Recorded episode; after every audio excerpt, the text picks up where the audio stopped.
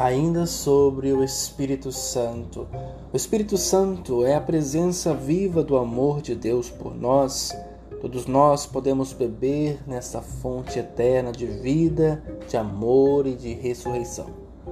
O Pentecostes é a certeza de que Cristo continua presente no meio de nós, nos chamando à conversão e à missão. Sejamos, pois, mais decididos em nossa fé e no compromisso com o reino do Senhor.